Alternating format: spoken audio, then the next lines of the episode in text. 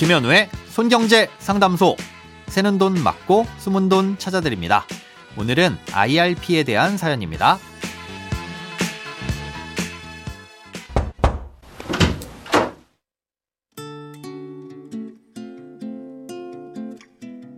안녕하세요. 어머니가 6년 전에 가입하신 IRP가 있습니다. 당시 개인 사업자라서 세액 공제를 받으려고 매월 20만원씩 납입을 하셨는데요. 지금은 더 이상 세액 공제를 받을 필요가 없어집니다.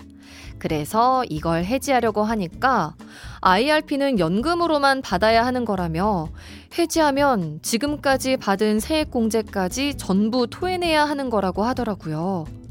세금을 토해내지 않으려면 10년에 걸쳐 연금으로 받으면 되고 금액도 원하는 대로 뺄 수 있긴 한데 1년에 1,500만 원을 넘기지 말라고 합니다. 어떻게 받는 게 가장 좋을까요? 당장의 생활비로 쓸 생각은 아니고 해지해서 그 돈으로 예금을 하신다고 하셨는데 어떤 식으로 하는 게 더 나은 방법일지 알려주시면 좋겠습니다.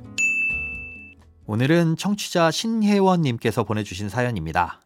어, 당장 돈을 빼서 쓰실 일이 없다면 일단은 그대로 IRP에 두고 그 안에서 예금 상품을 가입하시는 걸 추천드립니다. IRP는 그 계좌 안에서 여러 가지 다양한 금융 상품을 선택할 수 있습니다. 그 중에는 1금융권 예금 상품은 물론이고요. 저축은행의 예금 상품도 선택할 수 있는데요. 시중에 나와 있는 상품에 비해선 종류가 제한적이긴 하지만 금리 면에서는 큰 차이가 없습니다. IRP 안에서 예금으로 굴렸을 때 장점은 일단 IRP를 깨지 않아도 되니 세액공제 혜택을 토해낼 필요가 없다는 거고요.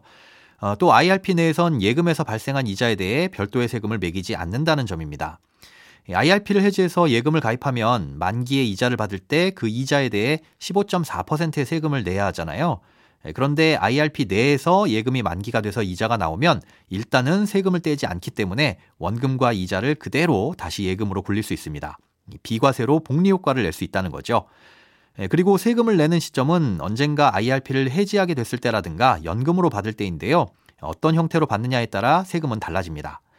아, 이렇게 IRP 안에 있는 예금에 넣어두었다가 그 예금이 만기가 되면 또 다른 예금으로 굴려야 할 텐데요. 지금은 디폴트 옵션이라고 해서 미리 지정을 해두면 예금이 만기가 됐을 때 깜빡하고 다른 예금을 가입하지 않더라도 한 달 반 정도 경과 후 자동으로 새로운 상품으로 가입이 됩니다. 아, 이때 새로운 상품의 종류는 디폴트 옵션으로 정해둘 수 있는데요. 원리금 보장 상품을 선택하면 예금 같은 안전한 상품으로 계속 재가입이 됩니다. 자, 그럼 이렇게 IRP를 유지하면서 계속 예금으로 굴리다가 그 돈은 언제 어떻게 꺼냈으면 좋은지도 궁금하실 텐데요. 이건 가입 시점과 어머님의 나이에 따라 좀 달라집니다. IRP는 가입한 지 5년이 지나고 55세라는 나이를 충족하면 10년 동안 나눠받을 수 있습니다.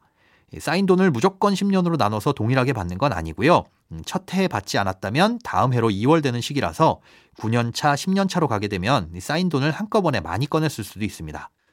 어머님께서 20만 원씩 6년간 납입을 하셨다면 원금은 1,440만 원이고 이자가 좀 붙어서 1,500만 원이라고 가정해 보겠습니다.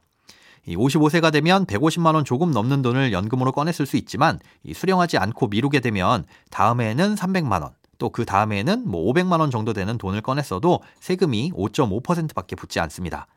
해약이 아닌 연금으로 보기 때문인 거죠. 음, 그래서 이렇게 계속 수령을 미루게 되면 10년 차가 되는 64세가 됐을 때 전액을 한꺼번에 꺼냈을 수도 있는데요. 다만 이때 연간 수령액이 1,500만 원을 초과하면 세율이 확 높아지게 되니까 9년 차, 10년 차쯤 되면 나누어 수령해서 1년 동안 받는 연금액이 1,500만 원을 넘지 않도록 하는 것이 좋습니다. 예, 좀 복잡하긴 하지만 음, 당장 필요하지 않다면 IRP를 유지하면서 굴리다가 최대한 나중에 꺼내 쓰는 것이 좋다 정도로 기억을 해두시고요. 1,500만 예, 원이란 기준도 사실 올해까진 1,200만 원이었던 게 내년부터 변경되는 기준입니다. 예, 이렇게 미래엔 또 달라질 수도 있는 거니까 수령을 하시려는 시점에서 다시 한번 확인해 보시면 되겠습니다. 돈에 관련된 어떤 고민이든 상관없습니다. imbc.com 손에 잡히는 경제 홈페이지로 들어오셔서 고민 상담 게시판에 사연 남겨주세요. 새는 돈 맞고 숨은 돈 찾아드리는 손경제 상담소. 내일 다시 만나요.